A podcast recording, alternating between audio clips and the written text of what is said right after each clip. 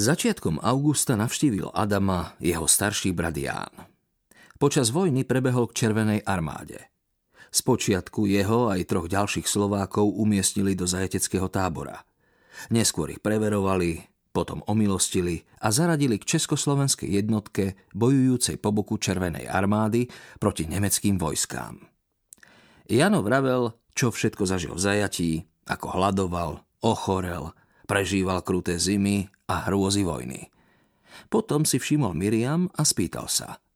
Betka, to je vaša cerka? Nie je. Je sirota. Za damom sme sa jej ujali. Ale máte aj svoje. Nemáme. Zvolala Alžbeta a rozplakala sa.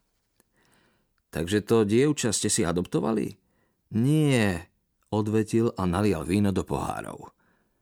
Že mi to hneď nenapadlo. Už viem, povedal, pozrel Miriam do očí a zvolal Ty si Vierka Šulíková. Ujo, vy ma poznáte? Spýtala sa Miriam, ale Alžbeta bola rýchlejšia v odpovedi. Vierka Šulíková je mŕtva. Jano sa o chvíľu upokojil a spýtal sa Miriam. Keď nie si Vierka Šulíková, tak kto si? Viete, spočiatku som sa za ňou vydávala. Neskôr, keď skutočná Vierka zahynula, už som zostala pri svojom pravom mene. Volám sa Miriam Grossmanová. Adam, ak sa nemýlim, tvoji susedia sa tak volali. Už je mi to jasné.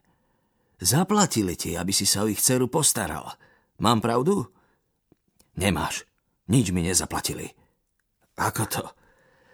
Deň predtým, než ich skoro ráno odvliekli, chceli odo mňa, aby som Miriam odviedol do Bratislavy k jej príbuzným. Žiaľ, už som sa s jej rodinou nestretol. Miriam sa skrývala na povale ich domu. O štyri dni som ju náhodou objavil a potom sme sa jej ujali. A prečo si ju neodviedol k jej príbuzným? Už nemohol, zvolala Miriam a dodala, ocestovali do Palestíny. Pokojne ju mohol odviezť do Bratislavy a nechať ju niektorej židovskej rodiny. Určite by sa jej ujali, povedala Alžbeta a len mrsko dodala. Len nešťastie nám prináša a Adam nedá na ňu ani dopustiť, len aby na to sám nedoplatil. Jano sa napil vína a spýtal sa. Vy ste si ju dodnes neadoptovali? Nie. Vieš, čakali sme, že sa niekto z ich rodiny vráti. Odvetil Adam. Hm. Z nich sa už sotva niekto vráti. Nechápem, prečo si kvôli nej až tak riskoval. Adam, uvedomuješ si, že si ohrozoval na živote nie len seba, ale aj Betku? Má pravdu. Mohol si ju nechať u nejakej židovskej rodiny. Janko, ale on ju ešte vodil na letné prázdniny k švagrovcom do Papraďovej, kde pred miestnou synagógou na seba upozornila gardistov. Povedala Alžbeta a Miriam to už nemohla počúvať a odišla z kuchyne.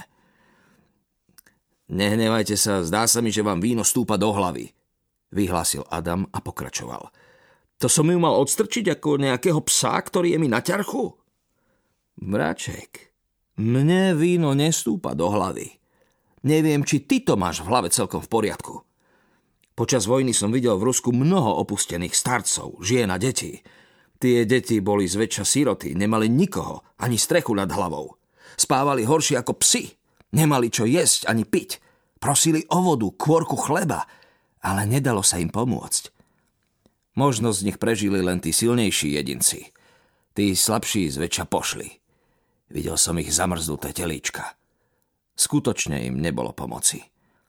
Neviem, čo ti to len napadlo. Janko, nie len to. Kvôli nej vstúpil aj medzi ľudákov. Vraj pod lampou býva najväčšia tma. Adam, už mi nikdy nevrav, že mi víno stúpa do hlavy. Ty si načisto zošalel?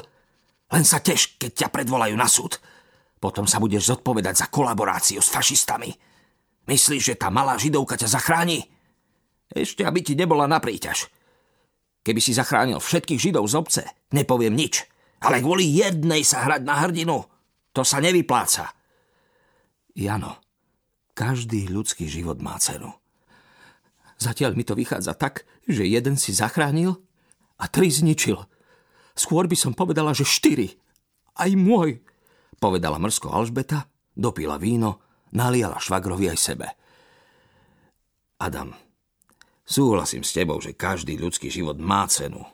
Skús sa zamyslieť. Predstav si, že by niekto nariadil vykinožiť všetky psy.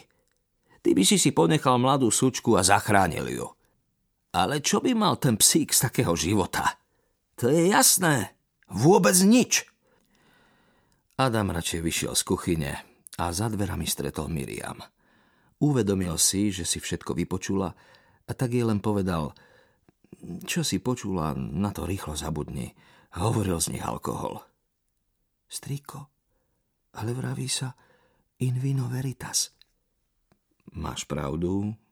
Miriam, vojna sa síce skončila, ale v mnohých zanechala rany, ktoré sa budú ešte dlho hojiť. Adam sa rozlúčil so starším bratom, aj napriek tomu, že si v tento deň veľmi nerozumeli. Tohoročná úroda vyšla na zmar a Adama to vôbec nepotešilo. Nepotešilo ho ani predvolanie na okresný ľudový súd, kde sa mal zodpovedať za členstvo v Hlinkovej strane a podporu ľudáckému režimu, ktorý kolaboroval s fašistickým Nemeckom. A Jozef Vlček sa mal zodpovedať. Predvolanie dostal už o deň skôr. Zašiel za domom a spýtal sa. Pán sused, dostali ste predvolanie na súd? Áno, dnes som si ho prevzal. Nemajte obavu. Vy mi dosvedčíte, že som bol pasívny člen, aj to, že som pomohol zachrániť Miriam Grossmanovou. Ja vám na revanš dosvedčím, že do ľudovej strany ste vstúpili iba preto, aby ste Miriam zachránili. Veď viete, pod lampou býva najväčšia tma. Čo vy na to? Rozumiem vám. Myslíte si, že nás to zachráni? Sused, hlavu hore! Nebuďte taký sklesnutý. Určite všetko dobre dopadne. Povzbudil ho vlček a odišiel.